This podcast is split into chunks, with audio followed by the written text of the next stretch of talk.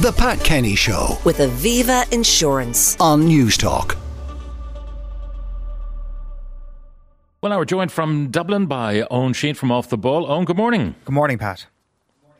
The Stephen Kenny reign, if it is over, uh, ended with not so much a bang, but a whimper. Uh, very much so. I, I think the writing is very much on the wall right now for Stephen Kenny. Tomorrow night's game against New Zealand is likely to be his last game. So the situation now is that the Republic of Ireland don't have another competitive match after Saturday night. Uh, until uh, for another 10 months basically. So it's going to be September next year before they have a competitive game.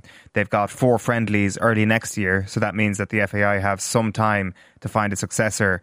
The situation is that we don't know for sure that Stephen Kenny is going to be out of a job but it would be a big surprise were his contract to be extended which means his time is up and it just adds another list on this growing list of important things that the FAI needs to deal with in the short term the candidates who might replace him are, are, the candidates we've been talking about for quite some time now. The, the likes of Lee Carsley, the likes of Roy Keane, the likes of Steve Bruce and Neil Lennon, uh, the, the, the usual suspects as they've become, as you could almost refer to them now as, because they've been talked about for so long. But it's unclear as to who's actually leading the race or who the FAI are even speaking to because it doesn't seem like they've begun the search at all. Yeah. And I was listening to Off the Ball where they were talking about the salaries that uh, championship managers can earn about a million a year sterling. Uh, so if you were thinking, okay, we can't afford a Premier League type manager, uh, we might be able to afford a championship manager, we probably can't. Probably not at this stage, and the financial situation of the FAI doesn't help that. It definitely doesn't help that the FAI is now in a situation where they need to just secure their government funding over these next few weeks with regards to the gender quotas uh, on their board and uh, with regards to just clearing up a couple of the issues in that Jonathan Hill story from last week as well. So they have plenty of problems. And I think the best solution to the problem would be an up and coming manager, a sort of futuristic pick, if you will, to become the Republic of Ireland men's manager. Yeah. The problem is you need a lot of resources to identify a futuristic pick. You need to have a, a lot of scouting done and you need to have a good understanding of leagues all across the continent. So, th- th- you know, someone up and coming uh, who has promise for the future, who would love a national team management uh, scalp uh, to, to put on their CV, or else a tired old manager on the way down. I can't put it better than that, Pat. That's pretty much it. They, they are the, the two situations that Ireland football is faced with right now. Um, meantime, uh, Gary Neville, he knows how to get Roy Keane um, up and running in terms of. He did it last week with Saipan. Now it's Jason McAteer.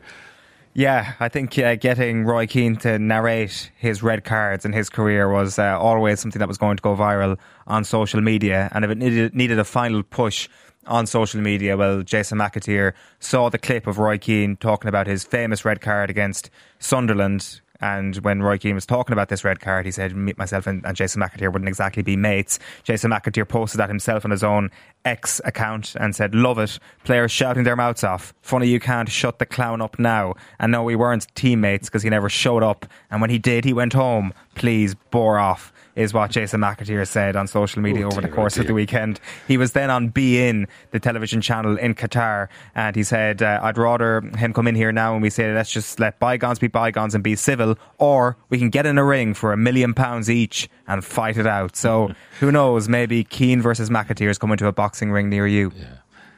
I've been interviewing Jason over the years, ever since the, the Three Amigos days uh, in the Jack Charlton era, and he's a Scouser and he's very funny. So he, he knows exactly what he's what he's at. And I mean, in fairness, Roy now has become a celeb. Completely. He is uh, a celebrity pundit. I- I've heard that phrase bandied around about uh, about Roy Keane, and you know this ties us back to the Stephen Kenny story. He is one of the contenders, as I mentioned before, who seems to be in the race to, to take the job. Whether or not he's interested, I'm not sure. I guess you, you could make the case as why would he be interested when he has such a well paid job at Sky Sports and is really good at that job in terms of what they want from him in that role. I guess it's just that com- competitive instinct that he has. He wants to get back into management at some stage, but could he be bothered with the, the hassle of the Republic of Ireland job, given Yeah. there might actually be better paid jobs out there in coaching for him? And we had a, a historic shootout, a penalty shootout yesterday.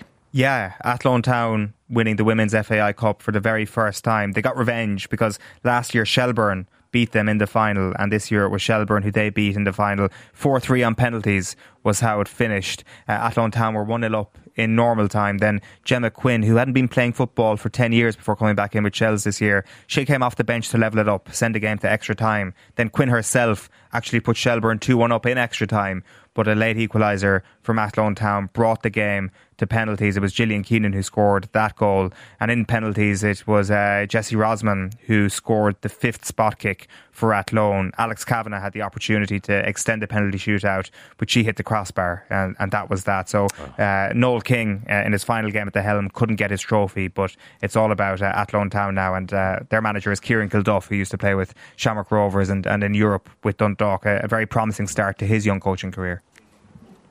Now, uh, the Grand Prix in Vegas, we thought it was going to be a boring thing. Verstappen before said he felt like a clown for all the hoopla that was surrounding it. Then we had the, the manhole cover coming loose. Uh, uh, and, and then we had the race of the season, one that I unfortunately missed because I didn't think it'd be worth watching.